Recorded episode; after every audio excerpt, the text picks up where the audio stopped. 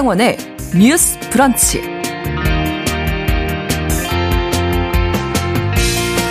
안녕하십니까. 아나운서 신성원입니다. 일본 전범 기업을 상대로 일제 강제 동원의 책임을 묻는 손해배상 소송에서 어제 대법원이 피해자들의 손을 들어줬습니다. 일제 강제 동원 피해자들과 유족들이 미쓰비시 중공업과 일본 제철을 상대로 낸 손해배상 청구 소송 두 건에서 원심의 원고 승소 판결을 확정한 건데요. 판결이 확정되면서 미쓰비시와 일본제철은 피해자 한 명당 1억 원에서 1억 5천만 원을 지급해야 합니다. 하지만 일본 정부는 판결 직후 매우 유감이라면서 절대 받아들일 수 없다라고 밝힌 상황인데요. 일제강점기 당시 배를 골아가면서 강제노동을 했을 피해자분들은 10년이라는 재판기간 동안 대부분 돌아가신 상황이라 어제 법정에는 또 가족들이 피해자분들의 영정사진을 품에 안고 등장해서 시민들의 마음을 안타깝게 하기도 했습니다. 첫 번째 뉴스픽에서 10년의 세월이 걸린 일제강제동원 판결 자세히 들여다보겠습니다.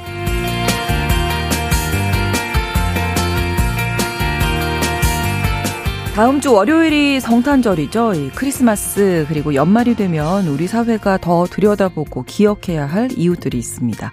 특히 질병으로 고통받는 어린이들, 그중 희귀 질병과 힘겨운 싸움을 하는 아이들이 있는데요.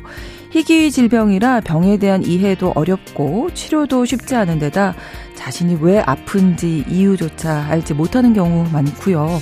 또 자녀를 간병하는 부모님의 어려움은 말할 것도 없을 겁니다. 오늘 브런치 초대석에서는 질병으로 힘겨워하는 우리 아이들을 후원하는 단체 미랄 복지재단의 김래홍 팀장을 모시고 희귀 질병 또 장애와 싸우는 아이들에 대한 이야기 나눠보겠습니다. 12월 22일 금요일 신성원의 뉴스 브런치 문을 여겠습니다.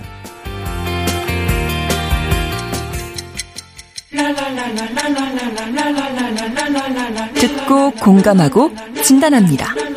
우리 사회를 바라보는 새로운 시선. 신성원의 뉴스 브런치 뉴스 픽. 뉴스 브런치 청취자 여러분과 함께 소통하며 만들어 갑니다. 실시간으로 유튜브 통해서 보실 수 있고요. 여러분의 의견도 기다리고 있습니다. 짧은 문자 50원, 긴 문자 100원이 드는 샵 9730, 우물정 9730번으로 문자 주실 수 있고요. 또 라디오와 콩 앱으로도 많이 참여해 주시기 바랍니다. 금요일의 뉴스픽은 장윤미 변호사, 한겨레 신문 박다해 기자 두 분과 함께합니다. 어서 오세요. 네, 안녕하세요. 안녕하세요. 네, 자 첫 번째 뉴스픽입니다. 일제 강점기 당시 전범 기업들이 강제징용 피해자들에게 준 정신적 손해를 배상해야 한다 이런 대법원 판결이 이제 확정이 돼서 나왔는데 음. 이게 소송이 제기된 지 거의 뭐 10년 만에 나온 판결이에요. 너무 오래 네, 걸렸죠. 맞습니다. 다 9년, 10년 다 이렇게 걸렸고요. 정말 네.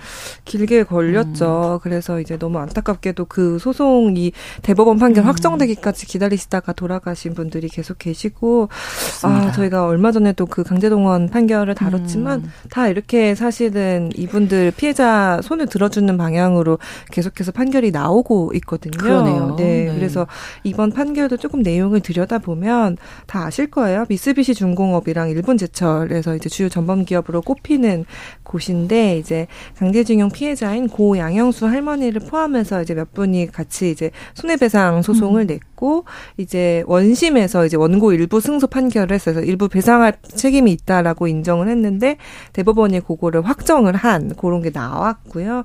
그 이분들은 어떻게 소송을 제기했냐 보면은 2014년이에요. 정말 9년 됐죠. 그래서 2014년 2월 이제 미쓰비시 중공업을 상대로 음. 1인당 1억 5천만 원 상당의 정신적 손해배상을 해달라라고 네. 이제 소송을 제기를 했고 이들은 이제 사실 저희 일제강점기 때 이제 임금을 주니까 와서 일을 하라라고는 했지만 돈 벌 수 있다고 생각하고 가신 그렇죠. 거잖아요, 다들 사실. 그 시기에는 음. 대부분 그때 그렇게 많이 가셨죠. 그래서 강제동원이 근데 사실상 그 실제로는 강제 노동을 많이 하시고 당연히 임금은 지급받지 거의 음. 못하고 자유도 없었고 이제 그렇게 혹사가 된 거가 있다 보니까 그렇게 하셨고 어 이제 이번 소송은 2차 소송이라고 얘기를 해요. 네네. 네. 이게 왜 그러냐면은 사실 이전에 어 그러니까 강제동원 피해자분들이 낸 판결들이 지금도 사실 대부분에 아직 계류된 것들이 몇 건 더 남아 있긴 하거든요. 그러니까 그게 한 2010년께에 그 처음 이제 내고 그러니까 그게 첫 소송에서 이제 판결이 이뤄진 다음에 어 저렇게 판결, 그러니까 소송을 제기할 수 있구나, 저렇게 음. 해서 판결을 받을 수 있구나라는 걸 보시고 그 이후에 피해자분들이 여러 분 계시니까 네. 차례차례 이렇게 소송을 제기를 하셨거든요. 그래서 첫 판결이 하나 이제 2012년에 그 일본 제철을 상대로 한 손해배상 청구 소송에서 네. 대법원이 처음 배상 청구권을 인정한 판결이 나왔어요. 음. 2012년에. 그래서 그거를 보시고 이제 두 번째로 소- 제기한 소송이 요 아, 소송이거든요. 그래서 2차 소송이 네, 그래서 2차 소송입니다. 네. 자, 근데 전범 기업인 이 미쓰비시 측은 지금 이제 시효가 지났다. 손해배상 청구권이 사라졌다. 이렇게 맞습니다. 주장을 했었다고요. 이제 예. 재판 과정에서. 손해배상 청구권이라는 건요. 네. 이 미쓰비시 등에 따르면 일본에서도 이게 불법 행위라는 거 아니겠습니까? 그렇죠. 임금을 제대로 지급하지 않고 네. 그러니까 시효가 20년으로 규정이 돼 있다는 거예요. 아. 일본 법은요. 일본에서요. 예, 근데 우리나라 법 체계는요 불법 행위도 시효가 이렇게 돼 있습니다. 아, 내가 불법 행위의 피해자였구나를 인지한 안지 안 시점으로부터 3년 안에 그리고 그 행위가 실제로 그 불법 행위라는 걸 있었던 그 시점으로부터 10년 안에 이 두 요건이 다 충족이 돼야 돼요. 아. 근데 그걸 지나서 하면은 시효가 지났다라고 음. 해서 배척이 됩니다. 일단 기술적으로는 소멸시효라는 건 항변이라고 해서 또 이 주장을 할 사람이 주장하지 않으면 법원은 아예 판단도 못하게 돼 있어요. 아. 예, 근데 그런 그렇군요. 이제 법적 쟁점들이 있었는데 기본적으로 법의 취지는 그렇습니다. 권리 위에 잠자는 자 보호하지 않는다라는 음. 거예요. 그러면 이 소송에서 일본 전문 기업들이 이야기한 대로 원고들 그러니까 강제징용의 피해자들이 권리 위에 잠자는 자들일 음. 것인가 그렇지 않다라고 법원이 본 겁니다. 그렇죠. 왜냐하면 이게 소송이 돼 일단 알 수가 없었어요. 아까 그렇죠. 박대희 기자님이 짚어주신 대로 2010년도 정도부터 우리 한번 해보자. 이건 불법행위다. 이건 전범 기업들이 피해를 전혀 회복하지 않은 것이다. 그러면서 대법원에서 2012년도에 나오면서 그때 정확하게 알았다는 거예요. 어 이때 내가 정말 돈으로 보상받을 수 있는 불법행위의 피해자였구나. 네. 법적으로 조치할 수 있는 부분이구나 라고 그때서야 인지할 수 있었기 때문에 소멸시효 주장 받아들일 수 없다라는 게 이번 2차 판결에서 상당히 유의미한 부분이고요. 음. 대법원은 이런 소멸시효 주장을 한 전범 기업에 대해서는 권리 남용이다. 아. 라고까지 못을 박았습니다. 그, 그 시효가 그러면 이번 재판에서 쟁점이었었겠네요. 쟁점이었었던 네, 것 네. 같습니다. 네, 인정을 해준 거고. 맞습니다. 네. 판결의 의미도 있을 텐데요. 좀 짚어주시죠. 판결의 의미는요 그렇습니다. 지금 말씀드린 대로 권리 남용으로까지 음. 대단히 좀 확장해가지고 대법원이 판결을 내렸다는 점이 이 지금 2차 뭐 1차 소송에도 같이 했지만 그 네. 대리인단의 어, 좀 분석이기도 하더라고요. 일단 10년이 걸렸습니다. 우리나라 법원 에서 이걸 10년씩이나 끌 일이었나? 왜냐하면 2012년도에 이미 거슬러 올라가서 한 번 대법원에서도 그렇죠. 확정이 됐었는데 근데 이게 사법농단 당시에도 이 외교부 등에서 해당 판결 등에 대해서는 상당히 주시를 하고 있었고 뭐 우회적으로 의견을 또 개진했던 부분도 있어서 법원으로서도 이걸 계속 빨리빨리 처리하기는 어려웠던 사건인 것 같은데 그러는 동안 처음 모두에 저희가 살펴본 대로 그렇죠. 원고들은 거의 사망하셨거든요. 네. 어제도 유족들이 영정 사진을 들고 나와서 그러니까요. 이야기를 한 부분이라서 좀 안타깝습니다. 그러니까 그 부분이 너무 안타깝죠. 네. 기다리시다가. 네, 네. 네. 이걸 이제 어, 듣지도 못하시고 예. 돌아가셔서 들으셨으면 네. 좋았을 텐데 네. 그 그러니까 요 오늘 그러니까 어, 아, 어제 결정이 난 건 두 건이에요. 제가 아까 일본 제철이랑 미쓰비시 중공업을 말씀드렸는데 네. 일본 제철 상대로 하신 그 소송을 제기하신 분의 일곱 분이 계시고요. 네. 미쓰비시 중공업을 상대로 그 제기하신 분은 실제 강제동원 피해자 당사자 세 분과 네. 유족 분 한 분이 해서 이게 아. 총 열한 분이거든요. 네. 근데 그 중에 실제 당사자 피해자 열 분은 사실 모두 돌아가신 상태여서 실질적으로 아무도 듣지 이 결과를 듣지 못하신 거죠. 그래서 너무 안타깝고 그 말씀해 주셨지만 그 1차 소송의 최종 결론을 보고 그다음에 2차 소송이 진행이 계속 됐기 때문에 근데 그 1차 소송의 그 중심부에는 그 말씀하신 그 사법농단 시기가 음. 겹쳐져 있었고 그 시기에 그래서 굉장히 최종 확정 판결 나기까지 제가 시간이 많이 미뤄졌거든요. 음. 그러다 보니 이제 거의 10년씩 걸려서 결론이 난 네. 거 아닌가 싶습니다. 좀 빨리 진행할 네. 수는 없었어요. 그러니까요. 이 부분이 항상 재판 지연이 좀 문제가 되는데요. 네. 일반 재판 지연이 문제가 되는 사건들은 네. 이제 언론에서 왜 정치인 사건은 이렇게 오래 끄냐라고 음. 했을 때 보면 이제 검사로선 공소유지를 해야 되고 공소유지를 위해선 증인을 불러야 되고 뭐 이런 여러 아, 절차가 네. 있거든요. 네. 그러니까 또 하나하나 해집어 보면 아 검찰로선 또 피고인으로서 이렇게 이해가 되는 부분이 음. 있는데 이 부분은 좀 그렇습니다. 증인이라고 할 것까지는 없어요. 다 역사적인 음, 사료 그렇죠. 등을 통해서 판단을 내렸던 겁니다. 네. 그리고 생존해 계신 분들이 많지 않다 보니까 더 빨리 해야 되는 왜냐하면 본인이 이게 돈은 실질적으로 받을 거라는 생각을 많이 못 하셨을 것 같아요. 네, 인정하지 네. 않고 저희가 민사 판결문은 그냥 종이 조각이 되는 경우들도 실제로도 음. 많이 봅니다. 이게 집행을 할 수 있는 하나의 권원으로서의 기능을 하는 건데 음. 채무자 그러니까 피고가 돈을 주지 않으면 사실 무용해지는 음. 거예요. 근데 이분들은 저는 당연하지만 명예회복이 상당히 그렇죠. 예, 의미가 예. 있는 소송이었는데 그렇다면 대한민국 사법부라면 그 염원을 좀 담을 필요는 음. 있었겠다.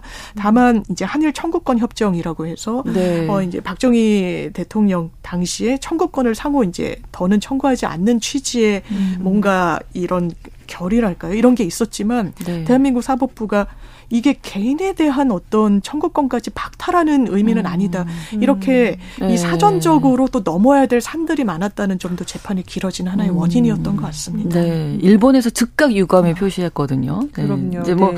변제할 생각이 없다 이렇게 좀 추정이 되는데. 네, 맞습니다. 네. 바로 입장을 내 가지고 이제 사실상 동의할 수 없다라는 음. 뜻을 밝혔고요. 방금 말씀해 주신 대로 그 한일 청구권 협정이 있는데 이제 일본의 입장은 그거예요. 어, 한일 청구권 협정 협정을 맺었고 그때 이미 이 문제는 끝난 거 아니냐. 음. 우리 서로 책임을 묻지 않기로 하지 않았냐라는 입장이어서 실제로 어제 그 일본 정부 대변인이 말한 내용을 보면 이런 결정은 한일 청구권 협정에 명백히 반하는 것이기 때문에 이 점에 대해서는 이미 한국 정부에 음. 우리는 항의를 했다. 그리고 이제 이 저희 이제 아시겠지만 한국 정부가 제3자 변제 방식을 이제 그렇죠. 얘기하면서 음. 대신 우리 기업이 이제 돈을 내서 기금을 마련하고 그렇게 해서 변제를 해주는 방식을 선택을 한 바가 있죠. 그래서 뭐 어차피 그 원고들에게 이제 배상하기 설립 배상하려고 설립된 재단이 정부가 운영하는 게 있으니까 음. 뭐 한국 정부가 그 재단을 통해서 문제가 해결될 걸로 본다라는 이런 의견을 냈고요. 사실 그 꼽혔던 미쓰비시 중공업과 일본 제철도 뭐 유감스럽다 이렇게 음. 반응을 좀 나타냈습니다. 근데 네. 어제 그 또 판결이 확정이 되면서 사실 그 원고 분들에게 1인당 한 뭐 1억에서 1억 5천만 원 가량의 배상금과 음. 이 지연 손해금과 이런 거를 좀 이제 배상을 해야 하는 상황이어서 일본이 변제할 가능성은 없다고 보시면 음. 되고 그러면은 네. 그 한국 정부가 택한 대로 이 제3자 변제안을 음. 해야 되는데 이게 당장 28일에도 대법원에서 이 강제징용 관련한 판결이 예정이 돼 있거든요. 예, 예. 그리고 한 일곱 건 정도가 더 계류가 돼 있어요. 그러면은 음. 사실 이 판례를 계속 유지한다고 참고한다고 보면 이 변제금 배상금도 굉장히 늘어날 거거든요. 그렇죠. 그래서 그거를 마련할 수 있을 것인가라는 음. 문제도 지금 새롭게 떠오르고 있습니다. 외교부에서 어제 이제 당장 네. 그런 얘기를 했기 때문에 이 제3자 변제에 대해서도 우리가 좀 생각해 봐야 되겠네요. 그렇죠. 왜냐하면 일단 이번에 판결이 난 승소한 원고들이 원하는 방식은 아닌 것 같습니다. 네. 제3자 변제라는 라는 부분에 대해서 우리 정부도 일본 정부가 이 점에 있어서는 인식을 좀 같이 하고 있는 것 음. 같은데요. 네. 일본 정부는 우리가 배상할 거 아니다. 우리 정, 우리 기업들이 음. 이거는 손해배상을 할 사안은 아니다. 네. 이미 이 부분은 역사적으로 일단락이 됐다라고 이야기하고 음. 있고요. 음. 정부는 한일 간의 이제 관계에도 고려를 해야 돼서인지 이 부분은 일본에 직접적으로 요구할 사안이 아니라는 데는 음. 같은 결을 음. 맞추고 있는데요. 그래서 네. 택한 방식이 이른바 제3자 변제. 음. 그러니까 실제로 판결문상에 돈을 지급해야 되는 주체가 아닌 네. 제3자가 그 사람들을 대신해서 변제해 주겠다라는 것을 의논하고 있는 겁니다. 의논을 넘어서 실제적으로 추진을 하고 있죠. 그런데 음. 우리 법 체계에 따르더라도 민법에 따르면 제3자 변제라는 변제 방식이 있지만 그때는 네. 채권자가 동의를 해야 됩니다. 음. 내가 돈을 받는 음. 것도 중요하지 하지만 누구로부터 받는 건지도 채권자 입장에서는 상당히 그렇죠. 중요할 수 있거든요. 네, 네. 특히 이런 역사적인 어떤 맥락을 짚는 사건에서는 더 그럴 음. 겁니다. 그래서 이번에도 제3자 변제 방식으로 정부에서는 어, 이걸 음. 그좀 손해배상을 하겠다라고 이야기하지만 이게 법원에서 공탁 수리 자체를 안 하고 있는 거예요. 아. 제3자 변제라는 건 돈을 넣어야 되는 거 아니겠습니까? 그렇죠. 그런데 원고들 그러니까 강제징용 피해자들이 원하지 않는 상황에서는 직접 계좌로 송금이 실무적으로는 안 되는 거예요. 뭐알 수가 아. 없으니까 안 알려주면요. 아, 그렇죠. 그럼 법원을 통해서 왜냐면 지연이자 문제가 있거든요. 아. 이게 소송에서는 1억, 1억 5천이 개인당 인정이 됐지만요. 네. 음. 지연이자까지 합치면 1인당 한 10억 정도가 된다라고 산정이 된다라고 아. 하더라고요. 왜냐면 이게 네. 40년대부터 이 돈을 주지 아. 않음으로 인해서 이 원금이 그러니까, 음. 불고 불고 아, 하기 때문에 그 1억 1억 5천이라는 게 그렇습니다. 원금인 네, 거군요. 음. 그래서 공탁을 해야 지연 이자가 더는 안 늘어나는 아. 거예요. 이제 채무자 입장에서는요. 네, 네, 그래서 네, 그 네. 돈을 빨리 공탁해야 되는 동인이 있는 건데 아. 이게 동의의 의사 확인이 돼야 법원으로서도 음. 법적으로 그렇죠. 이게 가, 가능한데 이 부분을 또 외교부와 또 사법부가 좀 음. 뭐랄까요 갈등을 일으키고 있는 이런 국면이라고 보시면 되겠습니다. 이게 2012년에 이제 1차가 있었고 대법원 판결이 네. 있었잖아요. 그, 그 이후에 이제 뭐 아무 그렇죠. 움직임이 없었던 거죠. 이미 예, 예. 우리가 보고 있는 거죠. 그렇습니다. 예. 일본 기업의 움직임 없었고 우리 정부는 공탁을 시도하면서 제3자 음. 병제 방식을 채택하려 했지만 네. 법원에서 거부한 이런 네. 상황인 게 1차에서도 벌어졌고 이번에도 2차에서도 벌어질지를 어. 봐야 되는 상황입니다. 그럼 제3자 변제 아까 그 박다혜 기자님 말씀해 주셨지만 재원을 어떻게 마련하느냐 이게 또 중요한 문제겠네요. 관건이죠. 사실 이렇게 진행이 된다고 해도 네, 외교부가 일단은 어제 확정 판결이 난 원고들에게도 이 제3자 변제안을 똑같이 적용할 거라고 음. 말, 얘기를 밝혔어요. 근데 말씀해 주신 대로 재원이 굉장히 문제고 정부가 이 제3자 변제안을 내놓으면서 아 여기에 이제 기업들이 참여하세요라고 했는데 실제로 이 일제 강제 동원 피해자 지원 재단을 만들고 거기에 기금을 모집을 했는데 네. 사실 그 포스코가 낸 한 40억밖에 없거든요 여기 재단에. 음. 근데 포스코는 이제 일본 뭐 경제 협력 자금 수혜 기업이어 가지고 아마 이렇게 참여를 한 것 같아요. 근데 네. 이제 정부는 뭐 기업들 열심히 참여하세요라고 독려하지만 뭐 강제할 수는 없으니까 결국 그 선의의 기부를 사실 바라고 그렇죠. 있는 건데 음. 지금 추가로 들어오지 않는 상황이어가지고 말씀해주신 대로 재원 문제가 계속해서 음. 좀 이슈가 될 것 같고요. 네. 지금 대법원에 있는 것만 그 계류된 판단만 일곱 건이고 음. 그 손해배상 소송을 거의 천여 명이 제기를 했거든요. 강제동원 피해자 천여 명. 그러면 네. 전체적으로 법원의 판단을 기다리는 사건은 66건이에요. 네. 그렇군요. 그리고 이번 오늘 이번 판결로 음. 아까 짚어주셨지만 2018년 이후에를 그러니까 2018년을 기점으로 소멸시효가 작동한다고 법원이 판단을 내렸기 때문에 이전 1차 판결에 비해서 훨씬 그 강제 도, 그 동원 인정하는 기간이 늘어난 거거든요. 그렇죠. 네. 그러다 보니까 어요 판결로 인해서 이 중에 한 60여 건 소송은 이제 이번 판결로 청구권도 보장을 받게 되는 거예요. 음. 그래서 이들한테 다 이제 보상을 해줘야 되는데 그 재원 마련이라는 게 현실적으로 가능할 것이냐라는 이슈는 음. 계속 남을 것 같습니다. 네, 그리고 사실 돈이 문제가 아니라 아까도 그렇죠. 말씀해 주셨지만 유족들이나 피해자분들이 원하는 건 누구한테 받느냐가 이게 그렇죠. 어떻게 보면 사과의 중요하죠. 진정한 사과의 네, 의미이기 때문에 그러니까요. 원치는 않으실 것 같습니다만 맞습니다. 어쨌든 이제 판결 자체로는 음. 어 조금 위안이 좀 됐 으면 좋겠는데 좋겠어요. 그 네. 이후의 과정도 좀 쉽지는 않네요. 예, 쉽지가 않고요. 저는 네. 안타까운 게 그러면 제3자 방식을 변제 방식을 채택한다고 했을 때 네. 일본의 이른바 피고가 됐던 전범 기업들이 최소한의 노력이나 성의를 음. 기울였느냐 전혀 그렇지 않다라는 거예요.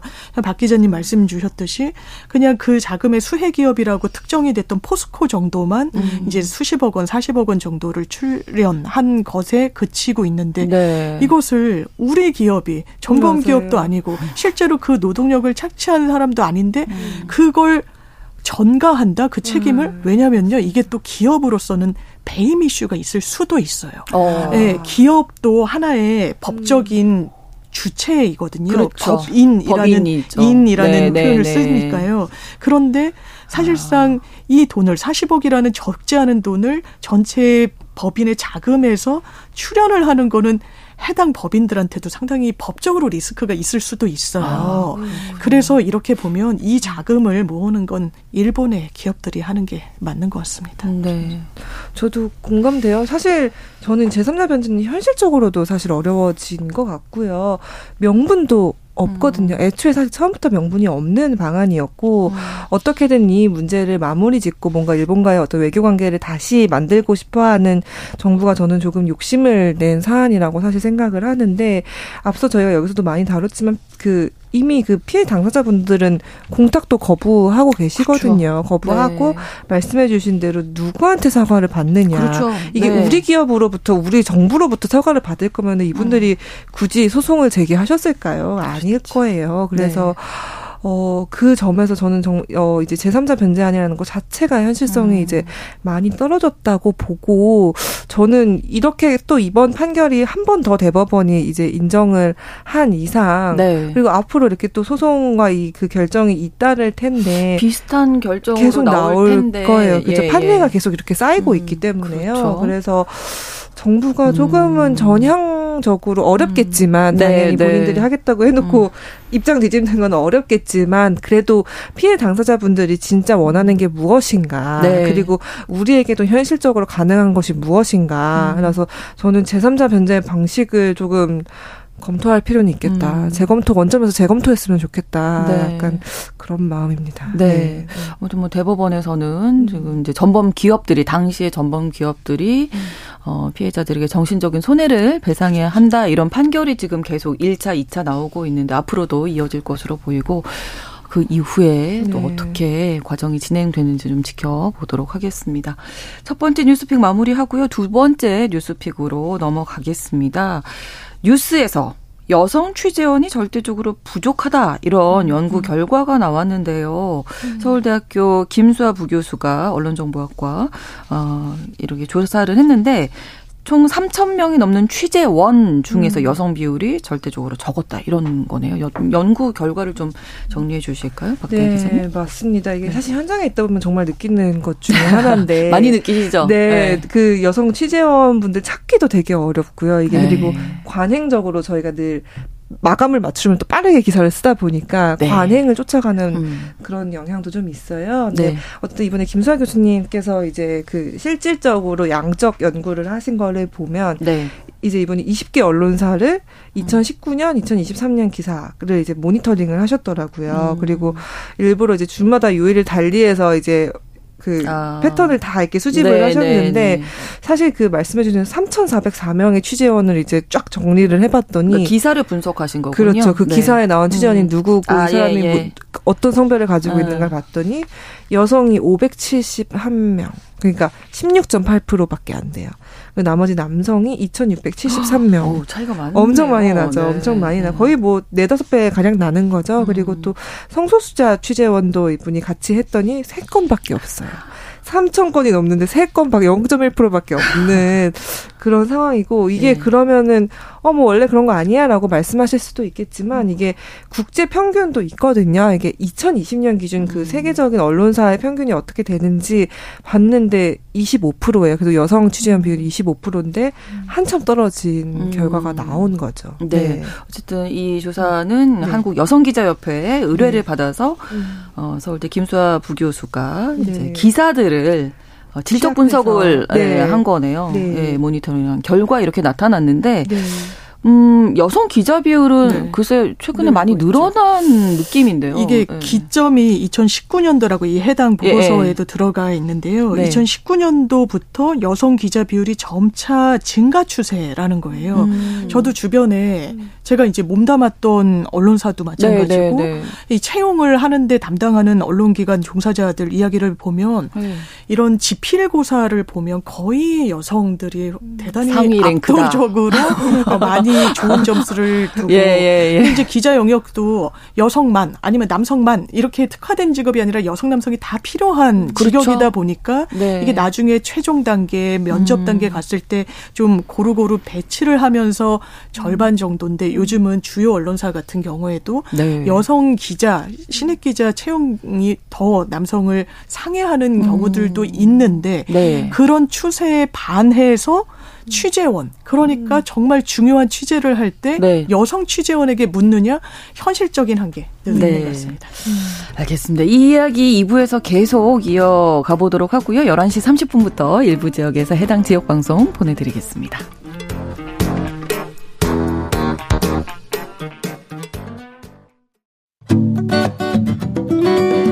여러분은 지금 KBS 1라디오 신성원의 뉴스 브런치를 함께하고 계십니다. 네, 여성 기자 비율은 점점 늘어나는 추세인데 그에 반해서 어, 여성 취재원은 굉장히 줄어들고 부족하죠. 네. 그러니까 부족하다. 아까 네. 짚어주신 대로 네. 전문가라고 칭할 만한 여성 전문가들이 인터뷰를 좀 딸 만한 곳곳에 네. 포진해 있지 못한 구조적인 그렇죠. 또 한계도 있을 수 있을 것 같고요. 네. 실제로 주제별로 보면 더 그렇습니다. 음. 이제 아까 짚어드린 대로 여성 기자 비율이 늘면 다른 국가 같은 경우에도요. 네. 젠더 이슈를 다루는 비율이 언론 네. 기사 내용 중에서 상승을 하게 된다라는 거예요. 음. 근데 우리는 아직까지 아주 유의미한 지표는 좀 없는 것 같고 음. 다만 이 또 분야별로 다릅니다. 저도 기자를 할 때 뭔가 성과 관련한 성차별과 관련하면 기계적으로 여성 여성 의 네. 예, 관련자들 또 거기에 대한 체감하는 내용도 음. 뭐 20대나 30대 여성분들한테 인터뷰를 하고 그렇죠. 근데 이걸 남성한테도 물을 수도 있는 이슈인데 그렇죠. 시간에 쫓기고 음. 이러다 보니까 그렇게 취재를 했던 것 같고 실제로 보여주는 지표 그렇습니다. 사회 분야 그러니까 범죄나 왜냐하면 여성이 범죄 대상이 되는 경우도 있고 하니까 네. 사회 분야에서는 그나마 여성 취재원 비율이 좀 높아요. 음. 정치 경제로 가면 너무 나 확연한 차이가 나옵니다. 정치 같은 경우에 여성 취재원 180명, 남성 1049.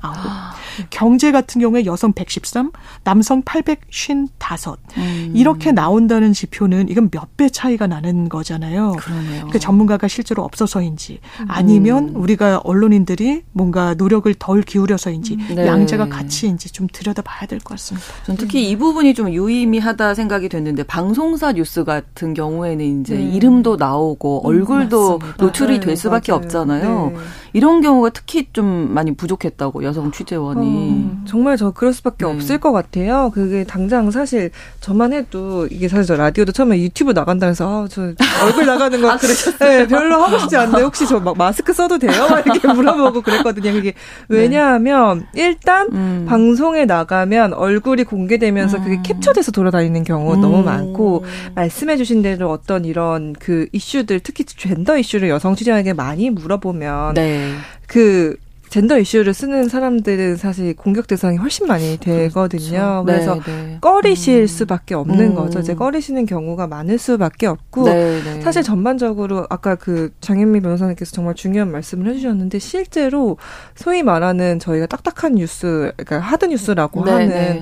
그 정치 뉴스, 경제 뉴스를 사실 그 분야를 취재를 하다 보면 정말 여성 취재원을 구하기가 어려워요. 근데 그렇군요. 그게 어려운 게 어떻게 어렵냐면 어 저희가 저는 기자들이 적극적으로 발굴해야 하는 의무도 있다고 생각을 음. 하거든요. 그래서 실제로 저희 회사에서는 몇 년 전에 여성 취재원을 적극적으로 발굴하자는 내부적인 캠페인을 아, 해가지고 네, 네. 분야별로 이제 서로 좀 공유하고 막 예. 그런 작업도 했었어요. 음. 일부러 했었어요. 근데 이게 사실 이런 분야에서 여성 전문가 분들이 사회적으로도 남성보다 비율이 일단 적을 뿐 음. 아니라 어 이분들이 이제 약간 공식 석상에서 혹은 언론을 통해 목소리 내는 것 자체를 꺼리시는 경우도 있는데 그게 그러니까 대부분 제가 느끼는 거는 어 많은 여성 전문가분들이 어 내는 나는 아직 부족하다 이렇게 생각하시는 경우가 많더라고요. 전혀 아니거든요. 그렇죠. 예, 예. 근데 이게 약간 어. 대체로 사회생활을 하는 많은 여성 직장인 분들의 그러니까 통계나 음. 연구 결과도 있을 음, 거예요. 음, 음. 완벽해야만 내가 네, 얘기를 네, 할수 네. 있다고 생각을 하는데 나는 그렇지 않아라고 음. 자신을 계속 깎아내리는 네, 네. 거가 이게 아마 사회적인 그 성별에 따른 그 차이도 있기 음. 때문에 그런 것도 저는 반영이 된다고 생각을 뭐 해요. 그게 여성들의 성향이다 뭐 이런 성향- 네, 얘기도 있는 것 이제 같고요. 네. 사회적으로 잘하면서 축적된 그런 네, 네. 고정관념에 음. 본인도 자유롭지 않기 때문에 음. 그렇게 말씀하시고 그걸 좀 꺼리거나 노출되거나 그렇죠. 내가 어디 아. 나서서 얘기하거나 아, 예. 이런 거를 꺼리시는 경우가 많아서 음. 저희도 되게 막 부단히 발굴하려고 노력을 하지만 어 아니에요 저는 음, 하시면 음. 익명으로 해주세요 뭐 이런 경우도 뭐좀 강요할 수는. 없는 거니까요. 그렇죠. 예. 그래서 아 저는 언론 인터뷰는 안 합니다라고 하시는 음. 경우도 많고 좀 안타깝 기도 네. 해요. 근데 저희도 이게 의미가 싶어도. 있는 게 이제 네. 기사나 언론사의 어떤 뉴스나 이런 데에 네. 다양한 목소리가 반영되지 않는 너무 중요하거든요. 결과가 네, 네. 초래되기 때문에 네. 우리가 이제 이야기를 하는 건데요. 음. 좀 연구 결과에 대해서 두 분이 어떻게 보시는지 뭐 공감도 하시는 것 같은데. 네. 예. 저는 정말 특히 공감이 되는 게 젠더 이슈에 대해서 본인의 이름과 얼굴을 노출했을 때 오는 후폭풍. 왜냐면요, 저희가 지금 다루고 있는 주제 네. 이게 서울대 언론정보학과 교수님이 연구하신 그 결과물이라는 거잖아요. 네. 그걸 소개한 기사에 댓글창을 닫아놨어요. 해당 언론사가. 너무 단적으로 아. 왜냐하면 이 해당 언론사의 이 기사에는 어, 댓글창을 운영하는 게 적절하지 않다고 판단 내려서 의견이 있으시면 회사로 이메일을 보내라 는 취지의 안내문이 기사. 말미에 붙어 있습니다. 예, 예. 이게 이렇게 총론격인 그냥 수치를 음. 보여주는 것에도 뭐랄까요? 이걸 뭐 팸이다라는 말이 음. 언제부터인가 대단히 공격적인 언사로 바뀌게 됐는데 네, 네. 우리 사회가 왜 이렇게 됐나? 이건 남녀가 같이 살아야 대한민국이 행복한 나라가 그럼요. 될 텐데요. 네, 네. 네. 같이 살아갈 수밖에 없지 없죠. 않습니까? 이게 네. 자꾸 편 나누게 하면 안 될것 그렇죠, 같은데요. 그렇죠. 예. 그, 그리고 사실 제가 얼마 전에 이제 이런 뭐 이상동기 범죄 관련해서 음. 언론 보도 같은 거를 좀 연구해서 발표하는 자리가 있었는데 네. 거기 그거를 이제 제가 자료를 찾으면서 느꼈는데 이 언론사 기사라는 거는 너무 잘 아시겠지만 결국에 사람이 만들고 사람이 가치 판단을 하는 거기 때문에 그렇죠. 그 사람이 어떤 사람이냐가 되게 중요할 수밖에 없거든요. 음. 근데 불과 사실 최근까지도 특히 이런 범죄를 다룰 때는 어. 그 성차별적인 어떤 그 사고관의 방식으로 벌어지는 범죄를 다룰 때는 이 소위 말하는 보수 언론이나 진보 언론이나 크게 그 틀이 다르지 않은 거예요. 왜냐면 저희가 사실 그 미투 운동 이전에는 여전히 언론사도 피해자한테 어떤 통념을 네. 적용하는 경우가 많았고 음. 피해자가 뭔가 적극적으로 하지 않았다라는 그런 잘못된 보도가 많이 나온 적이 있는데 음. 그 이유가 왜 그러냐라고 한 연구 논문을 봤더니 여전히 왜냐면은 이 어떤 정치적 성향을 가졌든 언론사 자체에 워낙 남성들이 많고 음. 대부분 그 결정 권한에 있는 데스크들에 다 남성이 있기 때문에 네. 그거를 이제 이해하지 못하시거나 아니면은 그런 예민함이 조금은 음. 좀 떨어질 수 있거나 그래서 이런 결과가 나왔다는 연구 결과가 있거든요. 네, 그래서 네. 그 점을 보면은 사실 취재원을 우리가 다양화하는 것도 너무 중요하고 언론사 내부에서 음. 이 신입 기자들만 들어오는 게 중요한 게 아니라 그렇죠. 위에 이제 데스, 소위 말하는 저희가 데스크라고 하는 결정권자들이 결정권자들, 네. 임원분들 이들의 네.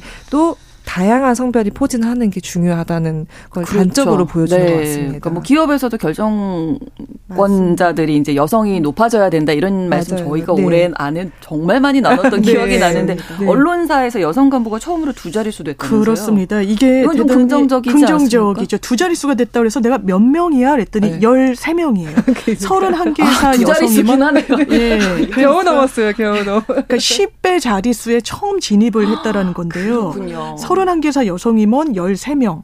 두 자릿수인데 이거 그럼 비율로 따지면요. 8%입니다. 92%는 남성 임원들이라는 거예요. 언론사예요. 아직 갈 길이 멀군요. 편집 보도국장은 전무한 것으로 아, 집계됐습니다. 그러니까 네. 이제 아무래도 네. 예. 네. 쪽 시각이 조금 한쪽으로 음, 기울어질 음, 수밖에 없다 이런 생각이 드는데 특히 이제 언론이기 때문에 책임감을 가지고 아, 뭐. 양성평등 우리가. 이런 얘기 많이 했습니다마는 네, 네. 언론사에서 좀 먼저 달라져야 하지 않을까 이런 생각 맞습니다. 드네요. 맞습니다. 네. 네. 그 언론사도 뭐 저도 경험 비슷한 경험이 있지만 사실 입사 시험에 지원하는 비율도 여성 비율이 높고요. 맞아요. 제 경험상으로도 필기를 보면 여성 지원자가 훨씬 많거든요. 음. 근데 면접의 여러 단계를 거치고 나면은 최종. 비슷하거나 네, 남성이 많거나 음. 이런 경우가 많은데 네. 어쨌든 뭐 말씀하신 것처럼 언론사라는 게 뭐 예전처럼 아니라고 해도 그래도 사회 공기라고 하는 그런 음. 역할이 있잖아요. 그렇기 네. 때문에 조금 더 책임감을 가지고 이런 인력 구성 혹은 취재하는 방식, 취재 대상 이런 거에 있어서 좀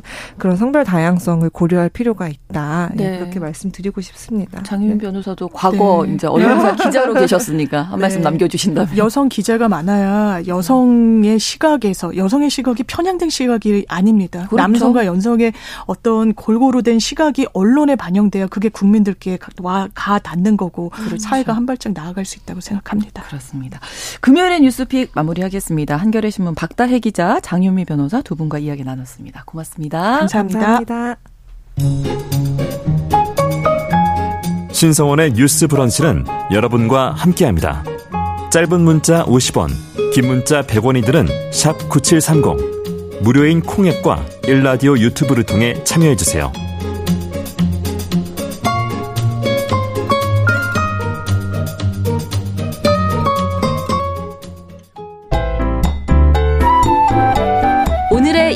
만나봅니다. 뉴스 브런치 초대석. 오늘 브런치 초대석에서는 이 연말 연시를 맞아서 절대 잊으면 안 될 우리 이웃입니다. 그 중에서도 희귀 질환 또 장애로 고통받고 있는 우리 아이들에 대한 이야기 나눠볼 텐데요. 이 아이들을 후원하는 단체 미랄 복지재단 국내 사업부 김래홍 팀장님 모셨습니다. 어서 오세요. 네, 안녕하세요. 반갑습니다. 날씨가 너무 춥습니다. 우리 아이들이 날씨가 많이 추워져 가지고 네. 저희 장애 아동들이나 위기 가정은 더 추운 더. 어려운 겨울이 될 것 같습니다. 네. 그 미랄 복지재단 어떤 곳인지 어떤 분들 후원하는 곳인지 좀 이렇게 소개 부탁드릴게요. 네, 미랄 복지재단은 1993년도에 설립되어 가지고 네. 어, 장애인들을 도와온 장애인 복지재단입니다. 네. 장애 영유아부터 장애 아동 청소년, 성인 장애인, 노인과 희귀 질환자, 그리고 위기 가정들까지 폭넓게 도와왔고요. 네. 그리고 해외 11개국에 어, 국제 개발 협력 사업도 진행하고 있는 대규모 NGO라고 보시면 될 것 같습니다. 그렇군요. 특히 이제 제가 앞서서 말씀드릴 때 희귀 질환을 가진 아이를 후원하고 계신다 이렇게 말씀드렸는데 이 기준이 어떤 건가요? 희귀 질환은 네. 어 2016년 12월 30일에 희귀 질환 관리법으로 네. 유병 인구가 2만 명 이하이거나 진단이 어려워서 유병 인구를 알 수 없는 질환을 보건복지부령으로 이렇게 지정해서 관리하고 아, 있습니다. 네, 이게 겨- 정해져 있군요. 네, 국내에는 대충 한 5만 2천에서 3천 명 정도가 아. 현재 환자 수로 볼 수 있고요. 네. 희귀 질환으로는 지금 등록된 질환이 한 1,065개 정도 지금 관리가 되고 있습니다. 아, 그렇군요. 그러면 미래복지재단에서 후원하고 있는 희귀 질환을 가진 어린이들, 아동들 한 몇? 미랄복지재단은 장애인 복지재단으로 네. 희귀 질환 아동들뿐만 아니라 장애 아동들을 네, 폭넓게 네, 네. 지원하는데 네. 매월 700명 정도의 아동을 700 결연 명. 시스템으로 아. 매월 의료비를 지속적으로 지원을 하고 있고요. 네. 1년간은 한 만 명 정도의 장애 아동 희귀 질환자 위기 가정들을 예, 음. 의료비, 주거비, 생계비를 지원해서 그분들의 위기를 극복할 수 있도록 돕고 있습니다. 네. 그럼 희귀 질환 같은 경우에는 정부 차원에서 어떤 실태 조사 뭐 이런 네. 것들이 있을까요? 그 질병관리청을? 네. 이제 코로나 이후에 많이 아실 텐데요. 네, 네, 질병관리청에서 희귀 질환의 발생 위험 요인이나 어, 발생 및 치료 등에 관한 자료를 지속적 체계적으로 관리하게 돼 있고요. 네. 질병 질병관리청에서 희귀 희귀 질환을 등록하고 네. 관리하고 조사해 가지고 통계 자료도 거기 들어가면 다 보실 수 있습니다. 예. 그러면 이제 구체적으로 어떤 희귀 질환들이 있는지 조금 음. 낯설고 좀 생소할 것 같아서 예. 좀 구체적인 사례를 들어서 네. 소개를 해 주신다면 어, 저희 재단에는 이제 장애 아동들이 접수가 되면 다 상담을 하게끔 돼 있습니다. 네. 만나서 아이들의 의료적인 상황도 보고 하는데 음. 그 중에서 많이 보는 아이들이 이제 네. 내병변 아이들인데 뇌병변, 그 아. 내병변 아이들의 장애 원인이 네. 경기 발작을 일으켜 가지고 장애를 입게 되는 경우가 많습니다. 아. 그 희귀 질환으로 원인이 되는 희귀 질환으로 레녹스 가스도 증후군이나 웨스트 증후군 같은 그런 희귀 질환이 있는데요. 네. 어린 나이에 한 영유아 때부터 한 8살 때 이유 없이 예. 발작이 시작되는 거예요. 어. 그래서 하루에 뭐 짧게는 1분에서 3분 정도를 아이들이 경기를 하거나 발작을 하거나 많게는 하루에 이제 30분까지 하루에 대중이 30분 없이 동안. 30분 아. 동안 아 이들이 이렇게 발과 손이 뻗고 눈이 뒤집히고 달달달 떨고 있는 거예요. 아, 그럼 부모님들이 얼마나 또 어린 그렇죠. 아이들 같은 경우는 근데 얼마나 그게 놀라시겠어요. 이제 치료 방법이 없는 거죠. 어머님들이 그 아이들을 위해 할 수 있는 거는 예. 이제 흐르는 눈물과 침을 닦아주고 예. 토닥여주고 안아주고 괜찮다라고 말해주는 것밖에 없는 그런 경기 발작을 일으키는 희귀 질환이 대표적으로 있고요. 레녹스 레녹스 가스토 증후군, 가스토. 웨스트 증후군 같은 희귀 질환이 경기 발작을 주로 일으키는 어, 질환입니다. 이름도 생소하죠. 너무 낯서네요. 그래서 네. 이 희귀 질환으로 인해서 아이들이 발달 장애가 오고 네. 정신 장애, 지체 장애를 입게 됩니다. 아, 또 다른 희귀 질환 중에 좀 아픈 희귀 질환이 이제 근육병이 있는데요. 예. 네, 근위 영양증이라고 아, 네. 이제 온몸의 근육의 힘이 점점 빠져나가는 유전 질환입니다. 아. 근데 아동들이 이 질환을 처음 발견했을 때는 네. 어 멀쩡하게 이렇게 걸어 다니고 학교 생활을 하는 아이들이 걷기를 힘들어하고 예. 손을 사용하기를 좀 어려워하는 아이들이 있어요. 이게 몇 살쯤부터 어, 대중이 좀 없긴 한데 아. 이제 초등학교 가면은 이제 천천히 좀 걷기를 힘들어하고요. 아, 그리고 아이들이 점점 힘이 빠지니까 예, 초등학교 근육에서. 고학년이 되면은 계단을 올라가기 힘들어하고요. 중고등학교 되면은 이제는 휠체어를 타야 될 정도가 되고 아. 이제 20 중반이 되기 시작하면은 이제 내부 장기의 근육에 힘마저 빠져가지고 예.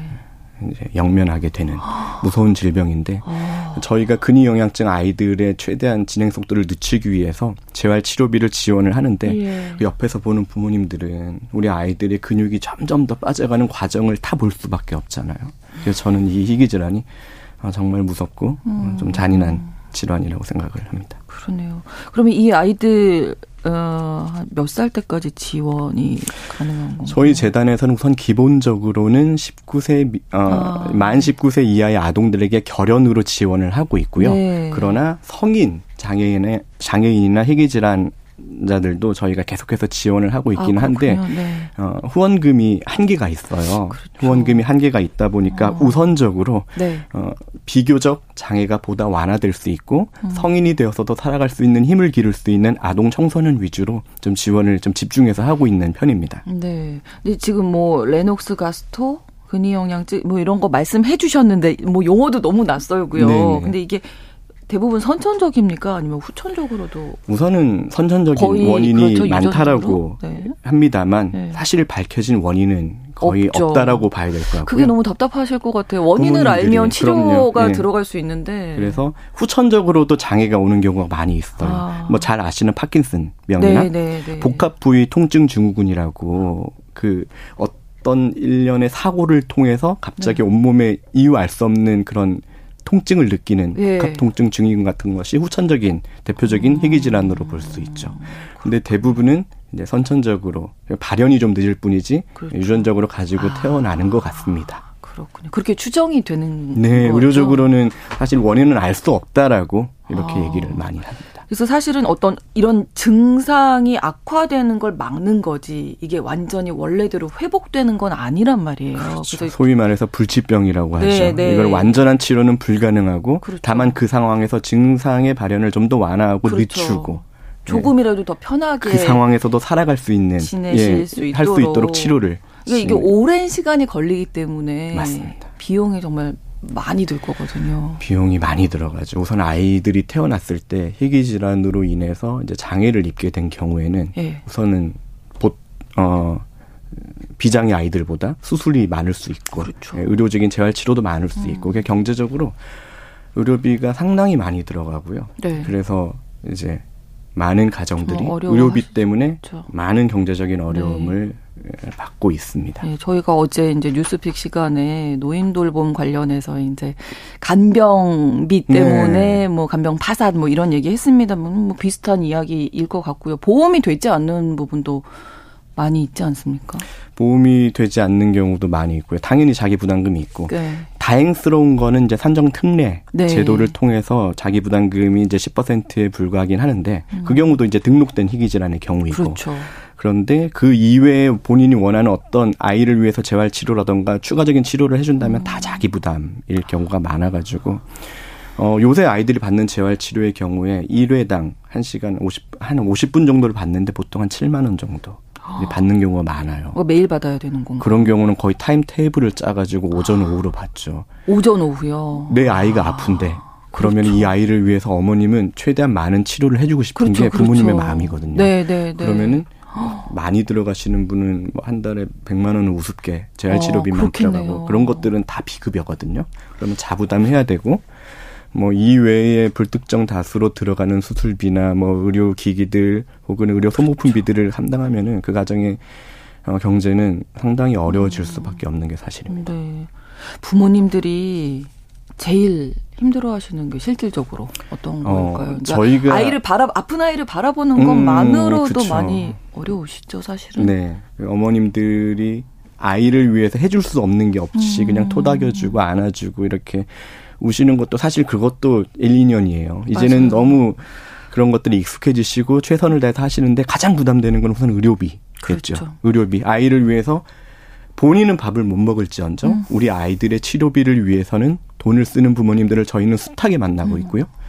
그리고 이제 경제적으로 어려워지다 보니까 부모님들이 대부분 한 명이 간병을 하다 보면은 간병비가 또 많이 필요해요. 그렇죠. 맞벌이이신 분들은 외벌이가 될 수밖에 그렇죠. 없고 네, 외벌이이신 네, 분들은 경제적으로 어려워지니까 불화가 일어나서 한부모 가정이나 조선 가정이 되는 경우도 상당히 많이 있어요. 아. 저희가 지원하는 가정들 중에 일반 가정보다는 한부모 가정이나 조선 가정이 월등히 많습니다. 그렇구나. 가정이 파괴되는 경우죠. 예, 경제적으로 어려우니까 가장 먼저 손대는 게 이제 집의 보증금이라던가. 그렇죠. 네. 네. 그 목돈 뭐 저축 이런 거는 다 깨고 빚지는 거는 그냥 일반적이라고 보시면 되고요. 그렇게 경, 해서라도 음. 아이가 뭐 회복이 된다면 그럼요. 뭐 무슨 어떤 거라도 하시겠죠. 다 하시죠. 그러니까 정말 10년 치료를 해가지고 아이들이 네. 목을 못 가누는 아이들이 목을 가누는 경우, 밥을 못 먹는 아이들이 물 한 모금 삼키는 경우, 어머님들은 그것을 위해서 집을 팔고, 네. 그것을 위해서 자기의 가진 모든 것들을 쏟아붓는 음. 분들인 거죠. 네. 그리고 사실은 현실적으로 김병의 장사 없다고 이렇게 비용 문제가 발생하고 하면 이제 뭐 가정도 말씀해 주신 대로 네. 가정도 깨지기도 맞습니다. 하고. 그리고 어머님들이 건강이 많이 안 좋으세요. 그렇죠. 24시간 간병을 해야 돼요. 이게 보통 일이 아니에요. 간병 돌봄이 예. 우리 아이들은 노인분들 그냥 누워 계실 수 있긴 한데 네. 아이들은 계속해서 경기를 하는 아이들이 있기 때문에 경기할 때 아이들 여기 캐뉼라에 가래를 빼주지 않으면 숨이 막히거나 아. 아니면은 위루간에 영양을 소독해주지 않으면은 오염이 돼서 병에 걸리거나 하기 때문에 어머님들은 자다가도 불쑥불쑥 일어나는 경우가 아주 흔하고 많습니다. 그래서 장애인 부모에서는 많은 어, 분들이 요구를 하는 게 24시간 통합 관리를 좀 해주시면 좋겠다. 음, 네. 부모님들에게 이렇게 짐을 떠안기는 거는 너무 잔인한 일이다라고 많이 네. 얘기들 하시죠. 저는 그게 너무 이해가 돼요. 하루 24시간 온전히 나만을 위해서 쓰는 시간이 얼마나 네, 필요하실 아동들을 위해서 저희가 장애인 부모님들을 위해서 네. 사실 뭐 여행 프로그램도 준비한 적이 네, 네. 있고 할때 아. 어머님들은 그렇게 못 가실 걸요 아마 아이를 내가 희귀질환 장애 음. 아동을 낳고 난 이후로 여행을 지금 처음 가본다. 어. 10년 만에 아, 내가 외출을 처음 해본다. 네네. 이미 그런 자녀를 가지게 된 것을 본인의 죄나 업보로 생각을 사람들이 그렇게 많이 바라보는 것 같아요. 어. 그래서 어머님들이 여행을 가는 것도 자기는 사치고 음. 우리 아이를 위해서 일생을 다 쏟아붓는 분들이 장애아동 희귀 질환자의 어머님들, 아버님들이시죠. 네. 정부의 지원이나 정책이 어떻게 희귀 질환 이 아이들을 위해서 좀 마련이 돼 있는지 모르겠네요. 제일 그래도 도움이 되는 건 아까 말씀드린 산정특례 제도가 네, 의료비 네. 감면이 90%가 네. 되기 때문에 그게 가장, 가장 좋고요. 예, 그게 네. 가장 좋고요. 그래도 저희가 이제 돌봄 서비스가 부족하다고 얘기하지만 네. 그래도 이제 활동 보조 서비스가 지금 계속해서 활발하게 진행이 음. 되고 있고요. 네. 그리고 치료비를 위해서 바우처 제도를 통해서 아이들이 어 보통 평균 월 20만 원 정도의 치료를 받을 수 있게끔 정부에서는 제공을 하고 있으나 네. 그러나 이제 그게 좀 부족한 게 사실이죠. 네. 예, 예산 문제겠지만 그런 부분들이 앞으로도 좀 더 확대가 되고 음. 아 그리고 더 붙이자면 이제 중증 장애 아동들 같은 경우에는 네. 시설도 필요해요. 그렇죠. 요새 탈시설이 이슈긴 하지만 네. 어, 경증 장애인들 같은 경우에는 탈시설이 가능하고 일자리 제공도 필요하지만 음. 중증 장애인들 같은 경우에는 아직까지 그런 시설도 많이 부족합니다. 네. 네 정부 차원에서 그런 지원이 된다면은 좀 더 부모님들도 좀 숨통이 트이시지 않을까. 그렇습니다. 생각합니다. 예. 오늘이 지나고 나면 이제 크리스마스 뭐 연휴라고 해서 뭐 여행들도 많이들 가시는 것 같은데 이럴 때 우리가 우리 아이들 좀 많이 좀 생각해 주시면 좋을 것 같아요. 도움이 필요한 아이들에게 좀 뜻이 있으시다 하시는 분들 어떻게 좀 연락 가능한지. 미랄복지재단은 늘 후원을 감사히 받고 있고요. 네. 투명하게 보내주신 후원금을 사용하는데 1899에 네. 4774 네. 1899에 4774번으로 전화를 주시면은 음. 저희 직원분이 후원을 소액부터 다양하게 하실 수 있어가지고 네, 네. 도와드릴 거라서 네. 1899에 4774로 전화 주시면은 저희 네. 장애 아동들 장애인 가정을 돕는데 큰 힘이 될 것 같습니다. 네, 오늘 들으시고 많이 안타깝다 느끼셨던 분들 1899에 4774번으로 함께 하시면 좋을 것 같습니다. 또 많이 애써주시고요. 예, 또 많이 좀 알려주시기 바랍니다. 네. 네. 오늘 브런치 초대석에서 미랄복지재단 국내사업부 김래홍 팀장님과 이야기 나눴습니다. 고맙습니다. 감사합니다. 신성원의 뉴스 브런치 12월 20일 금요일 순서 마치면서 김현철과 아이들이 함께 부른 크리스마스에는 축복을 들려드리겠습니다. 그리고 다음 주 월요일이 크리스마스인데요. 저희 이 시간에 문화로운 크리스마스, 크리스마스엔 사랑을 이라는 주제로 영화, 책, 드라마 이런 다양한 작품들 이야기 준비했으니까 많이 또 기대해 주시기 바랍니다. 음, 월요일 오전 11시 5분에 다시 오겠습니다. 고맙습니다.